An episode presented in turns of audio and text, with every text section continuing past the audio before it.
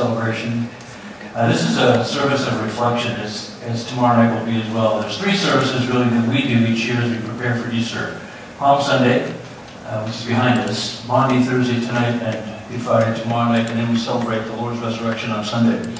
And the reason we do Maundy, Thursday, and, then, and the meaning of the word Maundy, some of you have heard me say this several times already, so you can say it. Uh, but it's when Jesus gathered his disciples together for that final meal, and he said, A new commandment I give you, that you would love one another even as I have loved you. And they will know you are my disciples by the way you love one another. And so that, that word, commandment, that he gave, uh, ends up in Latin being mandatum. So a new mandatum I give you. This is how the, the, the Vulgate, the Latin Bible, uh, showed it. And then in French, it became Mande. M-A-N-D with a, an accent. And of course the English slur everything. and so it became Maundy, quite. Maundy. And so Maundy is what we have adopted in the Western world, and it's completely confusing to people until you connect it to the idea that we celebrate tonight a commandment. And it's not only a commandment that we celebrate, it's an understanding of, of, of, under, of, the mystery of what we celebrate. It only makes sense because of love. And so as you uh, are led through the evening uh, by the, the liturgy, the liturgy, the word liturgy, liturgios, another great Greek word means the work of the people. So our work, so to speak, is to walk through together the events of this night and the next in order to fully understand and let sink into us the meaning behind this incredible love of God that would motivate him to come for us, to walk among us, to die for us, and then to uh, live uh, for us as well. So that's where we're going this evening. And you'll see that you have some parts to read. And when you read your part, uh, read it loud. Read it with deep emotion. It will shock you how small group of people will, will sound angry. Because we want to capture, at least in some small degree, the deep emotions of this evening. And so without any further ado, uh, let us let the music and the words of Scripture and all those wonderful readers that we have uh, reading tonight lead us through a deep reflection, a very personal reflection of this evening. So Lord Jesus, we come in your name, into your presence, empowered by your grace, by your invitation, to sit at your feet, to hear your word read, to have a deep sense of your abiding presence where two or three gather together in your name, to be moved by your spirit, to be assisted in that through the creative efforts of people who've composed music and written lyrics that will allow us to connect our hearts to yours. But most of all, Lord, we come to be with you, to sit in your presence as your people, brothers and sisters in Christ, the family of God. And so to that end, we commit ourselves in this service to you, praying that we would honor and glorify you and bless everyone here. And in Jesus' name we pray. Amen.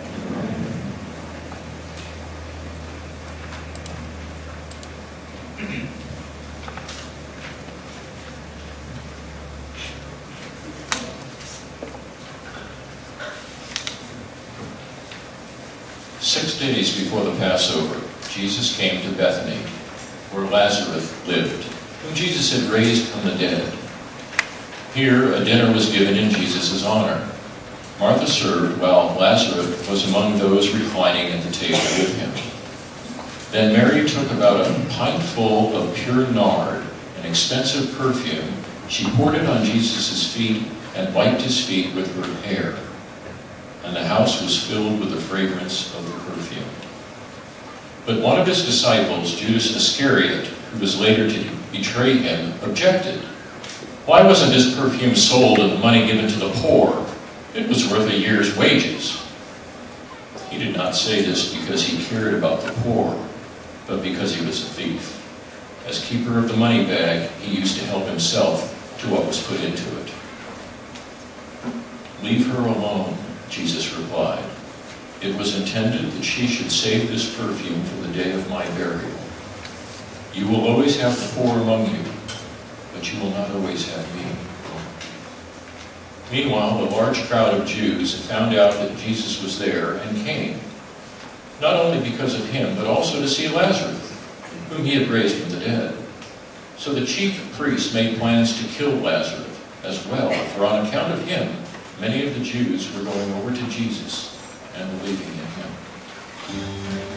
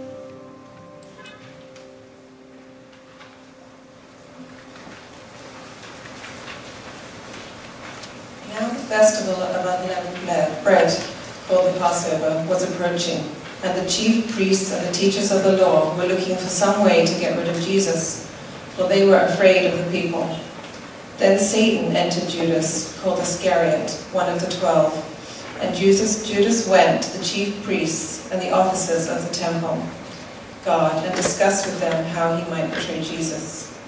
They were delighted and agreed to give him money.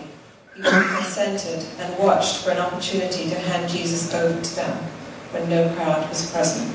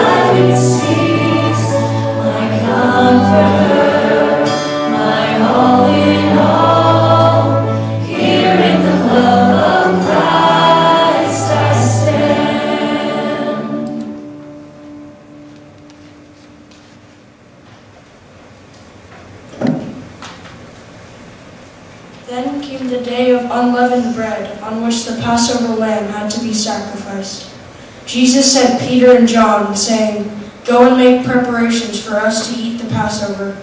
Where do you want us to prepare for it? They asked. He replied, As you enter the city, a man carrying a jar of water will meet you. Follow him to the house that he enters, and say to the owner of the house, The teacher asks, Where is the guest room and where I may eat the Passover with my disciples? He will show you a large room upstairs, all furnished. Make preparations there. They left and found things just as Jesus had told them, so they prepared the Passover. In Christ alone, who took on flesh,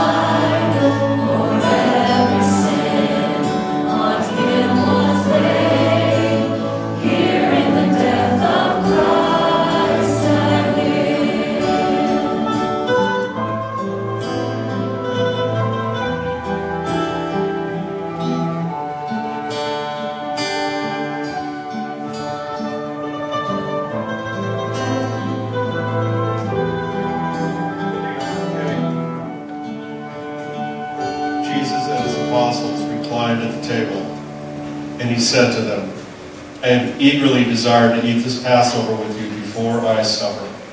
For I tell you, I will not eat it again until it finds fulfillment in the kingdom of God. After taking the cup, he gave thanks and said, Take this and divide it amongst you. For I tell you, I will not drink again from the fruit of the vine until the kingdom of God comes. And he took the bread, gave thanks, and broke it and gave it to them, saying, This is my body given for you. Do this in remembrance of me. In the same way, after the supper, he took the cup, saying, This cup is the new covenant in my blood, which is poured out for you. But the hand of him who is going to betray me is with mine on the table. The Son of Man will go as has been decreed, but woe to that man who betrays him they began to question among themselves which of them might be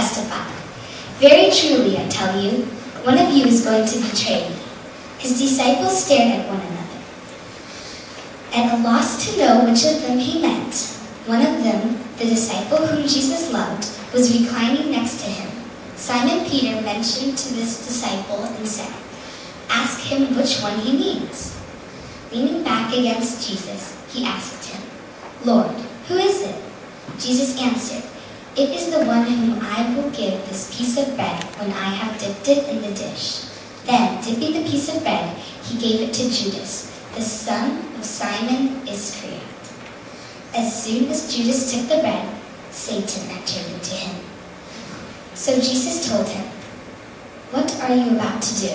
Do quickly. But no one at the meal understood why Jesus said this to him. Since Judas had charge of the money, some thought Jesus was telling him to buy what was needed for the festival or to give something to the poor. As soon as Judas had taken the bread, he went out, and it was night.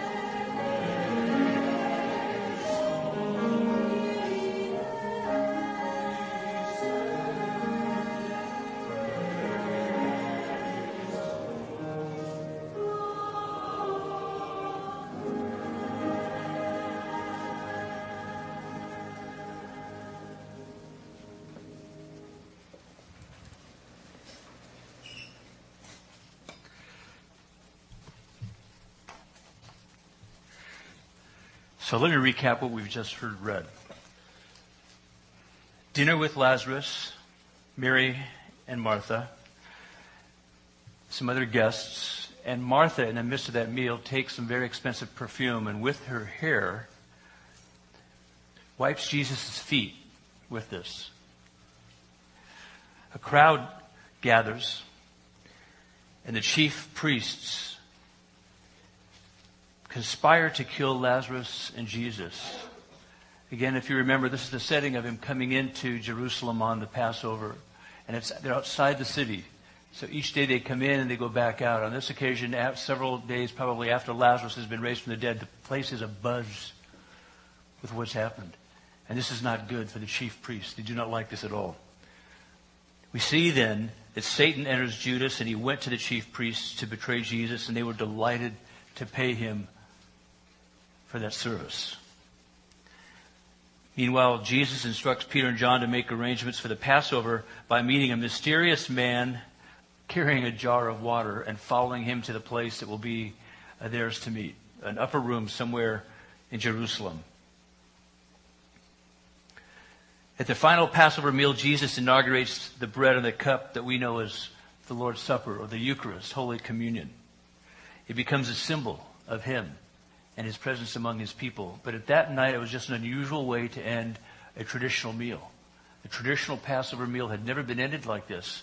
And so, what to make of it, uh, God only knew. But they would soon find out. And then Jesus identifies his betrayer and sends him away, but everybody gives him credit for going to give money to the poor. That's the setting. And after Judas left, it says, Jesus said, A new command I give you love one another as I have loved you. So that you may, so, so you must love one another. By this, everyone will know that you are my disciples if you love one another. And so I tried to imagine what this was like at that table. A long meal, conversation, some cryptic things that Jesus says, some warnings. He invokes, he invokes a woe. Woe to you who would betray me. He sends Judas on his way. And everybody at that point waiting for what's next. And then what's next is this incredible statement. A new command I give you. Love one another as I have loved you. I wonder what he looked like when he said that. I wonder what his posture was. Was it relaxed? Did he sit up? I, I can't help but wonder if he didn't use his hands. If he didn't use his hands. And not a new command, but a new command I give you. He's giving them a gift. As I thought about this gift, I thought of it as a hand. The five fingers on that hand. The hand of God that brought the world into creation. The hand of God that reaches out to a fallen creation. The hand of God that touched many people to heal them. The hand of God that comforted so many. And on this occasion, I, I can't help but imagine him reaching out his hand and saying, A new command I give you. Love one another, even as I have loved you. And perhaps gesturing to them as I have loved you. This is a deep moment of love. I've loved you. I've loved you. I've loved you. One person is gone. So he doesn't hear that. These are his friends. In the same evening, he said, You know, I no longer call you servants, I call you my friends. So I thought of those gestures. I thought of a hand, the hand of God reaching out in love. And I thought of his love as our protection. From hard heartedness, compromise, betrayal, and self destruction, he protects us if we respond to his love. And where there is no love, Satan will enter. Satan cannot enter a home that is filled with love. Satan cannot penetrate a heart that is filled with love. But when, when one is emptied of love, there's only room uh, for the other, the opposite of love. And not just figuratively and, lit- and, and, and, and poetically, but literally.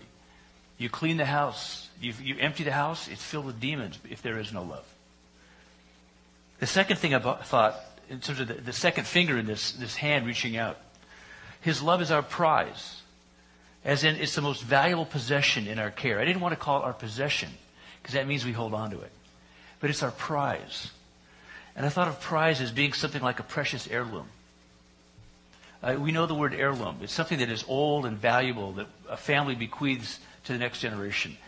But I thought about that word heirloom, and really it comes from a word that means you get to receive our, our most important tool. Loom is a tool. We think of it as a knitting, as a weaving tool.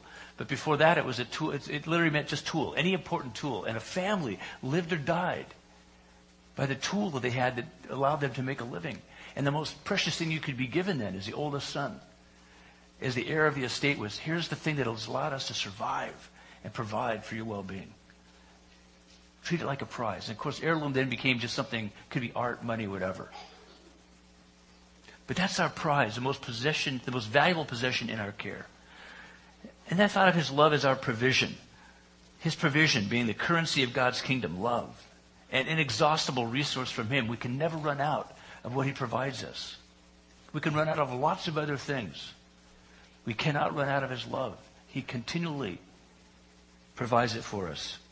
His love is then also our prosperity. It's the good life that God alone can provide for us. As soon as we start thinking that prosperity is the accumulation of wealth or material things, the aggrandizement of our own status, the fulfillment of our own desires, the control of people, the acquisition and the accumulation of whatever we count important and valuable, we realize that we not only lack prosperity, we're absolutely impoverished. And so as he held out his hand to them, giving them this, this new commandment. He was offering them the source of ultimate prosperity. That the abiding presence of Christ is always our prosperity. And finally, his love. I think of this fifth finger, this whole hand reaching out to us. His love is our perpetual gift in Jesus' name. We give it as we receive it. We receive it in order to give it. You can refuse the love of God. And somehow Judas did, and, and he betrayed God himself. What would cause anybody in their right mind, in their right heart, to betray anyone? You know the bitter taste of betrayal. But to betray God himself, there's nothing more heartbreaking. And so I ask, I wonder what they said. Did they murmur? Did they talk? Did they say, I wonder what he means? Why is this a new commandment? How do we love? They knew that the ultimate commandment was to love the Lord your God with all your heart, soul, mind, and strength, and to love your neighbor as yourself. And yet this is a new commandment? Yes, because it said, love as I have loved you. They've experienced his love. They knew his love. It was not a concept or an abstraction. It was something they experienced one day at a time over several years. You and I can experience God's love. And unless we experience it in the presence of him through his word, being led by his Holy Spirit to understand his word, to feast on it, in the presence of his people, carrying one another's burdens, you know, sharing one another's sorrows, lifting one another up to the Lord, celebrating one another's triumphs, hearing the confession of our sins and granting that absolute absolution that says, you are forgiven. You are a beloved son and daughter of God. Nothing can, can keep you from him. Nothing can hold anything against you because you have been forgiven by him. And so this is a real thing that he's offered them that they understood. And now in concrete terms they could say, I get it. As you love me, so I can love one another. And I imagine them looking at each other, smiling. Go, yeah. We've experienced it, haven't we? We're brothers here tonight. Ah, I wish Judas was here. I guess he's off helping other people. I bet he's carrying that love out into the streets even as we speak. It's a, it's a, it's a heartbreaking humor, isn't it? Because it could have been his. Because, you know, Peter that night said, you know, nothing could stop me from standing up for you. And at the end of this meal, Jesus says, you will be sifted like wheat, and you'll deny me. But even in that denial, in the bitterness of having betrayed the Lord, he knew that that love was still for him. And when Jesus reunited with Peter after the resurrection, what did he say? Do you love me? Do you love me? Do you love me? So there's always repentance possible. It's never too late. Judas did not know that. Let me put it this way. He knew it but he didn't accept it. And this is a great irony that God himself holds out his hands to the world and says, let me love you so that you can love one another, so everybody would know you're my disciple. And it puts us in crisis. We don't know what to do. And very often people say, no, not me. So have you received his love? Are you growing up in it? Let me put it in these terms. Are you submitting yourself to it? Because his love will sift you like wheat. It will, it will, using another metaphor, it will burn off all the impurities in you. He will take you through trials and tribulations, not to torment you or to punish you, but to purify you, to help you grow. And so his love isn't just a, a happy, clappy moment where everything is always good and comfortable. It's always that in a person's mind who has never experienced God's love. But we know that God's love is so profoundly powerful. It will also take us to those places that we don't want to go, confronting us things that we don't want to see, causing us to embrace truths that we don't want to own. Why? So that we can see his love is bigger and better still. That nothing is bigger than his love. Nothing trumps his love. Because his love comes with truth and grace and mercy and righteousness. So let me ask you, who are you loving with that kind of love? And do they know that you're trying to love them with that kind of love? Have you ever given a reason for the hope that is in you to say, you know, I don't do it perfectly, but here's what I'm trying to do. I'm trying to love you like Jesus has loved me. That might shock your kids, your spouse, your friends. It might make them quiet and thoughtful. It might make them scornful. But I'll tell you what, it will haunt them. They won't be able to let go of it. And someday they'll say, wow, I get it. I understand that. I want to love people like that. Or they'll get it right away and they'll say, thank you. Thank you. And who is loving you? What people are loving you? Are you receiving that love as a gift from Jesus? Are you letting people love you? They cannot love you unless they know you. Are you allowing yourself to be vulnerable to love? Afraid that, well, if you really know who I am, you might be disappointed. You might withdraw your love. You might withhold your love. You, are you willing to trust God's love in you? And God's love to others given to you through Him. To help you be vulnerable and open and honest in a way that you would say, okay, He's clearing out all the clutter so that there's more room for His love. You see, His love doesn't get bigger. Our capacity to receive it and experience it gets bigger and bigger and bigger. And so may tonight and tomorrow night be a time of deep reflection on God's love for you. And Lord Jesus, I pray that over each one of us here, that you would take us deep as we trust you, as we receive your extended hand, as we grasp it, Secure in your grip, Lord. We want to be led by you, guided by you. We want to embark on this adventure of love. Perhaps we've been on it and we're tired. Perhaps we've been on it and we're unsure. Perhaps we're on that and we feel like we could walk forever. In any case, Lord, I pray for each one here that this would be a new season of walking with you in your love, experiencing it, luxuriating in it, enjoying it, and being able to share it with others as a gift that it is. We pray all this in your name. Amen. And so, on that night, as, as John read earlier, uh, Jesus took that bread. And it would have looked something like this symbolic of Passover, the unleavened bread, bread made quickly to be eaten before they left the captivity, captivity of Egypt. And so he took that bread and having blessed it, uh, something like Baruch atah Adonai Eloheinu melech haolam. And now to you, Lord Almighty, King of the universe. He broke it. And he distributed it to them. And he said, take and eat it. This is my body given for you.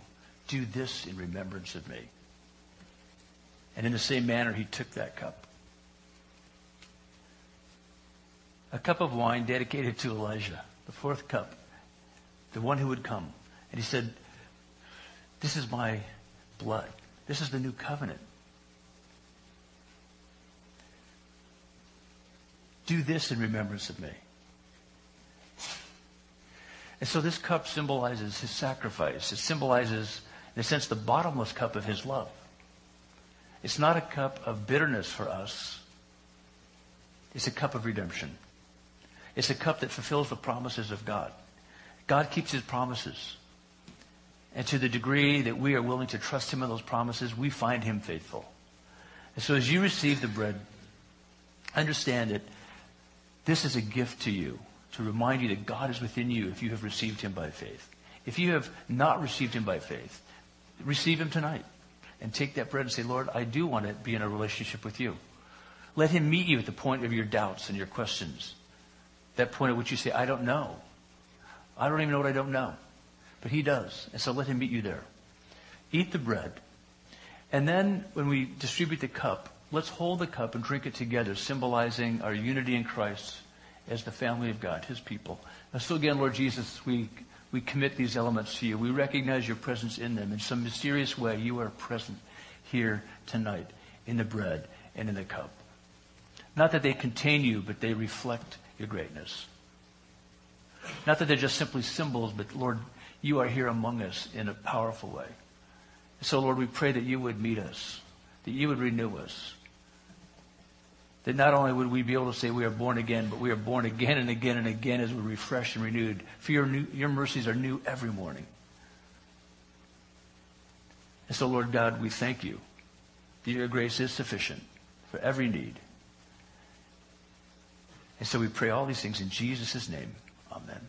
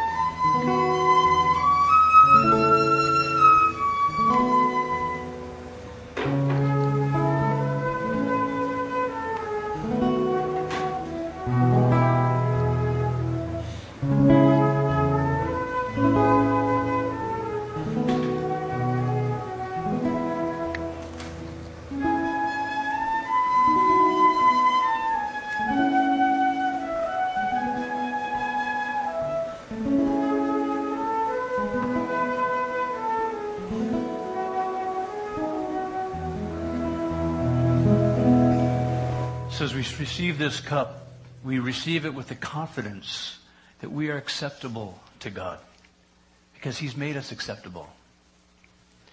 We have confidence that He loves us so much that He died for us.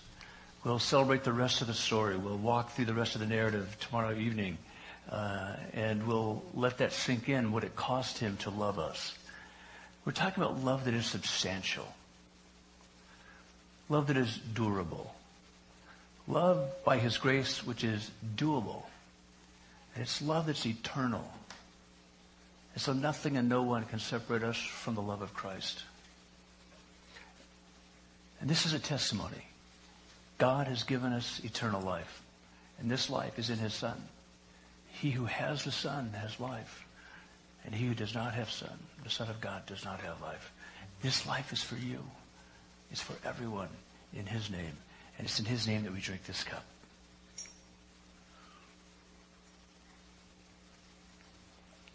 And if you would, please simply pass it down to the end of your road. We'll collect them. In a moment, we'll have a prayer, and then we'll continue uh, with some music and some scripture. At the end of the service, after the final scripture is read, we'll leave in silence. Not to be morbid or maudlin, but to be thoughtful and reflective. And to respect the fact that God is meeting us in a way that's very personal and intimate, and the, and the joy we have of sharing it together is enhanced as we walk out here, being able to keep that in mind without being distracted. And if you'd like to contribute to the benevolence fund, you'll see that there's some baskets, and you can simply make that contribution so that we, in this season of uh, celebrating God's love for us, we, we remember other people. And so, Lord Jesus, we come into your presence with a full assurance that your arms are open wide to us. We thank you, Lord, that nothing we have done or have not done disqualifies us because we come by your invitation, by your grace, knowing that your love is enough. So much so, Lord, that we see your sacrifice on the cross, arms stretched out wide, embracing the world. Praying that the Father would not hold our sins against us, for we do not know what we do. We have no idea, Lord, how desperate we are, how desolate we are, but for your love. We thank you that you know our names. And you want our hearts to be connected to yours. For that, Lord, we can only smile and shake our heads at the wonder of it all. And so, Lord, we simply, in wonder, in awe, say thank you. And in Jesus' name we pray. Amen.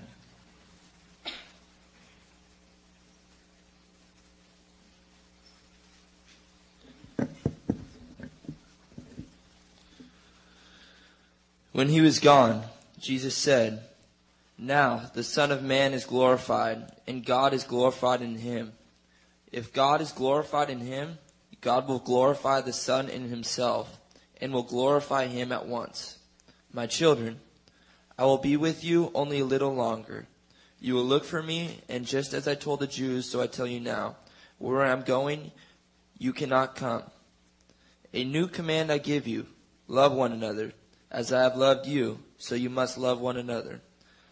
By this everyone will know that you are my disciples, if you love one another, if, if you love one another. Simon Peter asked him, Lord, where are you going? Jesus replied, Where I'm going you cannot follow now, but you will follow later. Peter asked, Lord, why can't I follow you now?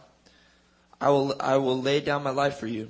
Then Jesus answered, Will you really lay down your life for me? Very truly I tell you, before the roosters crows, you will disown me three times.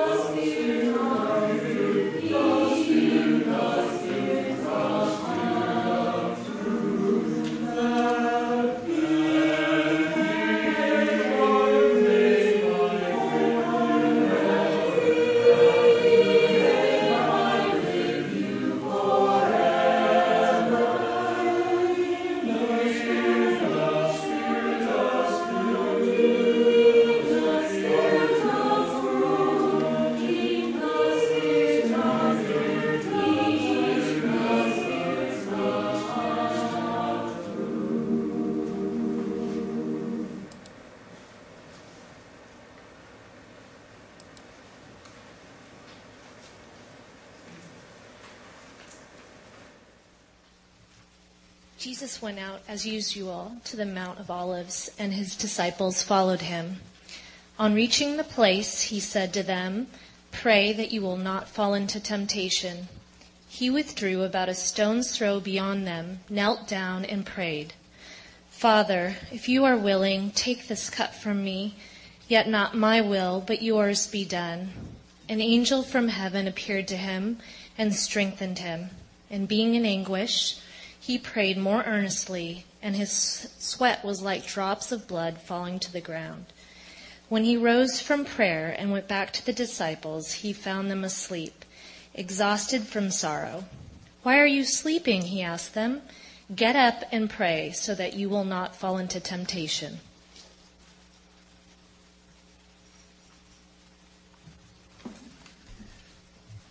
While he was still speaking, a crowd came up, and the man who was called Judas, one of the twelve, was leading them.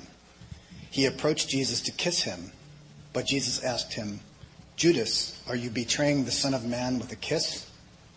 When Jesus' followers saw what was going to happen, they said, Lord, should we strike with our swords? And one of them struck the servant of the high priest, cutting off his right ear.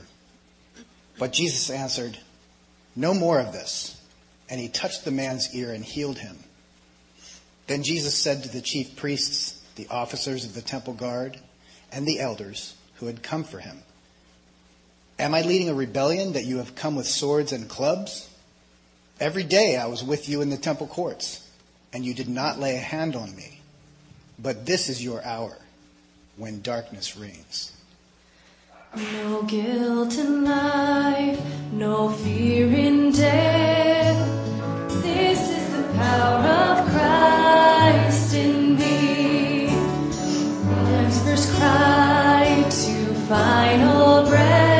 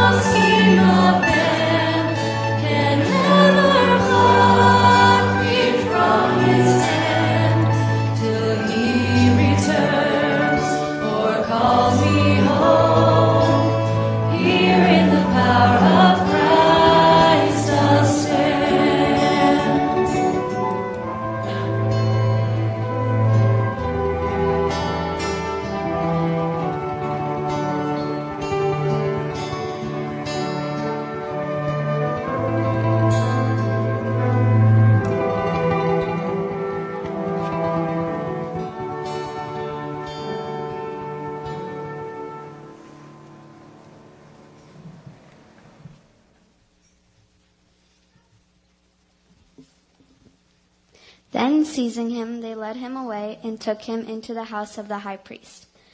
Peter followed at a distance. And when some there had kindled a fire in the middle of the courtyard and had sat down together, Peter sat down with them.